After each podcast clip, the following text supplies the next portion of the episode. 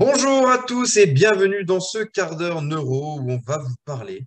Alors, c'est pas forcément une question, mais c'est plus une euh, réflexion suite à notre séminaire NP euh, qu'on a fait euh, la dernière fois. Euh, bah, c'est parler de tout ce qui euh, était autour de l'entraînement. En fait, on voudrait vous parler aujourd'hui de l'entraînement invisible. Donc voilà, ce que c'est, euh, ce que ça comprend, et surtout se dire, bah, tu sais, tu t'entraînes une heure par jour. Qu'est-ce que tu fais les 23 autres heures? À part regarder Netflix et manger au McDo. Mm. Est-ce que quelqu'un veut commencer? Moi, je dis juste que si pendant 23 heures tu fais que Netflix et McDo, au bout d'un moment, je sais pas comment tu feras au bout Ouais, d'un ouais, mois. ouais. Ouais, bon, on sort d'un séminaire, les gars. J'ai fait 7 jours de resto.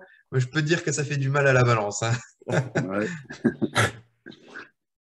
Bah, écoute, l'entraînement invisible, c'est quoi déjà? On parle de, donc c'est les 23 autres heures de la journée, c'est tout ce qui va concerner euh, l'alimentation, le repos, les techniques de récupération, les soins, etc., etc. Et euh, au milieu de tout ça, je pense qu'il y a euh, tout ce qu'on peut mettre en place au travers du matin miracle ou alors de petites séquences, euh, on peut dire autour des réflexes archaïques, autour de la neurologie appliquée, etc. Des petites séquences dans la journée qui peuvent aider en fait à pousser le potentiel et le plein potentiel que tu as déjà au plus haut. Et donc du coup d'aller chercher le maximum possible euh, à chaque séance. Et on dit toujours que euh, bah, en fait une séance, elle se gagne pendant la récupération dans le sens où l'objectif de la séance, c'est de fatiguer. Et derrière, il va falloir récupérer pour être plus fort quand tu reviens à l'entraînement. Donc, euh, c'est quelque chose de central, je pense, à avoir si tu as une vision plutôt holistique de l'entraînement et de la préparation physique. Et dedans peut s'imbriquer énormément de choses. Euh, là, dans, bah, on parle d'alimentation, il y a tout ce qui est naturopathie. Allez voir ce que Matt fait, Mathieu Bouchard, très intéressant.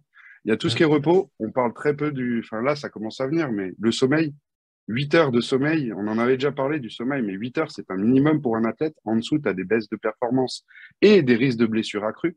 Donc, euh, rester dans ton lit 9 heures par nuit, ça peut être une consigne à donner.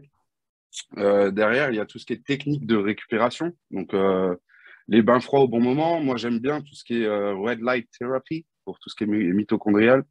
Euh, et il y a plein de choses, les bottes de récupération, la pressothérapie. Enfin, faut trouver un peu euh, ce dont tu as besoin par rapport à ton sport et qu'est-ce que tu fais comme entraînement. Et il y a également ben, les petites séquences de 4-5 minutes de travail sur le vestibulaire, sur le visuel, sur le proprioceptif, en fonction de, de tes besoins et de ce que, bah, de d'où tu te situes dans ta saison, en fait. Voilà. Est-ce que quelqu'un veut rebondir là-dessus? déjà, moi, la première chose que j'ai à rebondir, c'est déjà le fait de réentendre pour la deuxième fois de ma vie euh, Matin Miracle et plutôt qu'en anglais. Ça fait, ça fait C'est parce toujours qu'on a bizarre, ce passé, Matin euh, Miracle, tu parce qu'on a passé euh, le week-end avec des Canadiens, alors on francise. Matin miracle. Mais, mais, C'est euh, beau, non? Ouais, ouais, c'est Ouais, clair, c'est clair. Ça fait toujours bizarre.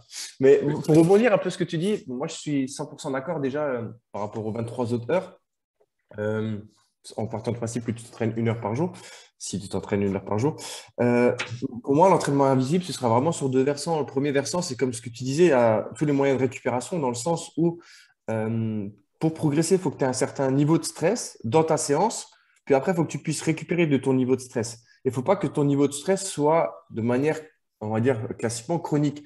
Si ta séance, c'est un stress, puis après, comme tu- ce que tu disais, tu vas regarder la télé, c'est un stress. Et en plus de ça, ça se passe mal avec euh, ton conjoint, ta conjointe, c'est un stress. Et en plus de ça, tu vas euh, tu vas t'énerver pour X raison et encore un stress. Et en plus de ça, tu vas dormir 4 heures par nuit qui va être un stress supplémentaire. En fait, le truc, c'est ça, c'est que euh, ta séance, c'est un stress.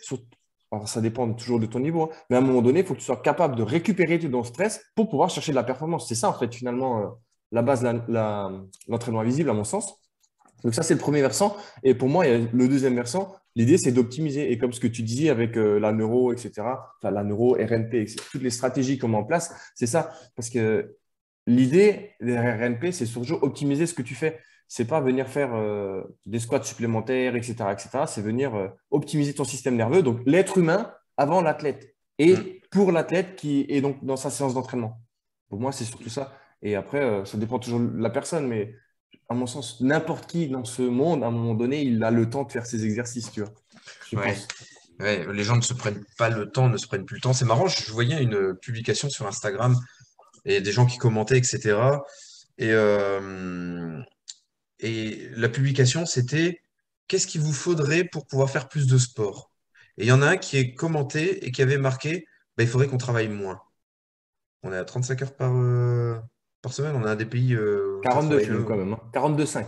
42 en Suisse, ok. C'est- Non, mais là, c'était ça, euh, c'était en France, euh, avec des Français. Même si tu bosses Qui fait 45 42? heures, même si tu bosses 45 heures, tu arrives à faire ton sport, quoi, tu vois, un minimum. Donc, euh, donc voilà, au moins, tu arrives au moins à bouger deux, trois fois dans la seme. Donc, euh, ouais, il y a- on a si tu veux moins travailler, va en. France du coup pour les Suisses. Bah oui, moins travailler. ça. Ouais, bon, ton, ton salaire sera aussi moindre, mais bon, euh, à côté, Ouais. quand tu veux gagner en confort de vie, hein, euh, faut choisir. Euh, ou alors lit Tim Ferriss. Euh, Ouais. Après, je pense aussi que l'entraînement invisible passe aussi par tout ce qui est développement personnel. Tu sais, donc par exemple, lire un livre. Tu vois, bah, c'est de l'entraînement invisible quelque part, parce qu'en fait, tu vas aller t'améliorer quand tu vas aller lire. Bah, je, parlais de Tim Ferriss. Euh, tu vas lire Tim Mm. Ferriss. Quelque part, tu vas mettre des choses en place. Si tu, euh, si tu lis et que tu mets des choses en place, bien sûr, Ouais. euh, qui vont t'apporter mais une plus-value énorme. Et cette plus-value, Ouais. tu vas la gagner en énergie sur ta journée, dans la vie de tous les jours. Ton entraînement invisible, c'est euh, arrête de râler toute la journée. Si tu arrêtes de râler toute la journée, tu vas économiser en énergie. Si tu économises en énergie, bah, ça va être plus facile quand même à la fin de ta journée. Arrête de, prendre, de, de te mettre devant des décisions compliquées. On sait quand même que le, le cerveau, il sature au bout d'un moment, tu sais, quand il doit prendre euh, trop de décisions dans une journée.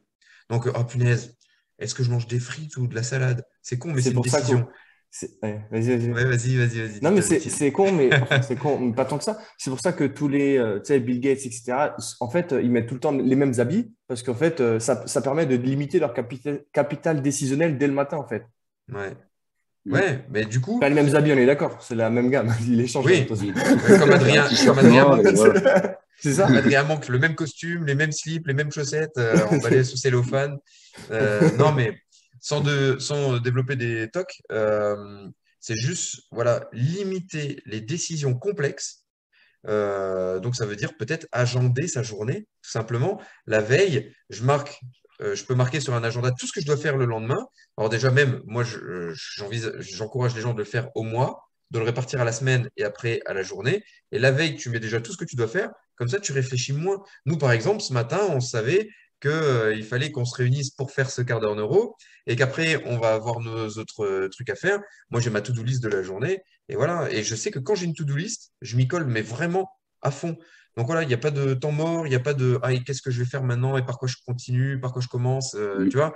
Et donc, en fin de compte, on perd moins de temps sur des petites broutilles. Donc, du coup, on gagne du temps bah, pour aller s'entraîner. Parce que, en gros, les gens, ce qu'ils veulent, c'est s'entraîner. Euh, et après, le reste, des fois, ne compte pas trop. Mais ça, je, je trouve que c'est intéressant quand même, tu vois, dans le, dans le- l'entraînement invisible, toutes ces petites choses qui vont te permettre d'optimiser ta journée, quoi. Ouais, clairement. Par exemple, tu veux respirer, tu veux faire de la respiration, tu n'as pas le temps après ta séance, euh, tu veux pas prendre le temps, en tout cas, après ta séance, de faire de la récup active, ben, je sais pas si après tu repars en voiture, fais ta respiration dans la voiture, ta respiration diaphragmatique, plutôt que de te concentrer euh, sur euh, en, en guirlander le mec qui est à côté, euh, qui veut faire le forcing pour venir sur ta voie de, de, Ouais, certain- route, etc. ouais. Tu vois, donc fais ta respiration là-dedans. Je sais pas, moi, mets en place des systèmes qui te permettent de t'économiser en énergie au cours de la journée. Mais il y a toujours moyen. tu sais, on en a discuté encore hier avec Romain quand on travaillait un petit peu sur la formation, quand on parlait un petit peu justement du tronc cérébral et faire payer, blablabla. C'est, euh, disait, à donné, même si tu n'as pas le temps, est-ce que tu as le temps de manger un chewing-gum? Oui, ben voilà, tu peux travailler sur ton FRPB, basta. Tu vois, il y a toujours des, des stratégies qui te permettent de, euh, de, de travailler sur tel ou tel besoin. À un moment donné, c'est juste à toi de trouver l'astuce et qu'est-ce qui est bon pour toi. Et moi, je placerai tout cet entraînement invisible. L'entraînement, euh, si vous voulez savoir comment ça fonctionne sur euh, le stress, etc., ce que Sébastien a mis en avant, allez voir le syndrome d'adaptation générale, General Adaptation Syndrome. Vous allez trouver des PPT sur le net euh, et ça va vous expliquer un peu toute cette idée bah, des vaccins, c'est des petites doses ou alors les, médicaments au fur et à mesure de plus en plus pour pouvoir bah, s'adapter. Et ce qui est intéressant, c'est qu'en prépa physique, on parle beaucoup de KPI, euh, Key Performance Indicator. Euh, donc, c'est les indicateurs clés de performance et c'est là où les prépas physiques se battent beaucoup. Ouais, nanani, le squat, c'est important pour le sprint, etc., etc. Et en fait, on fait des liens entre des, euh, des, des, entraînements qui sont dissociés du sport, voire même dans le sport, avec la performance qui peut être réalisée sur le terrain. C'est beaucoup fait en athlète, c'est-à-dire, ouais, tu as un arraché à temps, tu peux lancer le poids à temps, etc. etc. Euh, l'idée de RNP et l'idée de l'entraînement invisible, c'est aussi d'aller travailler sur les key human indicators, c'est-à-dire euh, les indicateurs clés du bien-être humain et de, d'avoir 100% de son potentiel. Et donc, du coup, je pense que prendre en compte l'entraînement invisible, c'est prendre en compte l'humain, la santé de l'humain, et justement euh, magnifier, on va dire, et maximiser les chances d'avoir un programme qui fonctionne à 100%. C'est tout. C'est justement quand j'ai fait, à l'époque, vous vous souvenez, quand j'ai fait le marathon des podcasts, c'est quand j'en discutais avec Olivier Poli, justement, quand il disait, lui, il partait de principe, tu avais l'athlète d'un côté, tu avais l'être humain de l'autre. Et en fait, l'idée, c'est de déplacer le curseur plus vers l'athlète, plus vers l'humain, de sorte à essayer de maximiser, on va dire, les, les, les deux trucs, en sachant qu'à un moment donné, être athlète de, à un certain niveau ou à un certain mm. degré, tu sais que ça va empiéter sur l'humain et l'inverse, c'est vrai aussi, tu vois. Et en fait, lui, il, il parlait d'un curseur que, en fait, tu naviguais en fonction de, de, tel ou tel besoin. Et je trouve ça super intéressant. Yes. Ouais, grave. Ouais.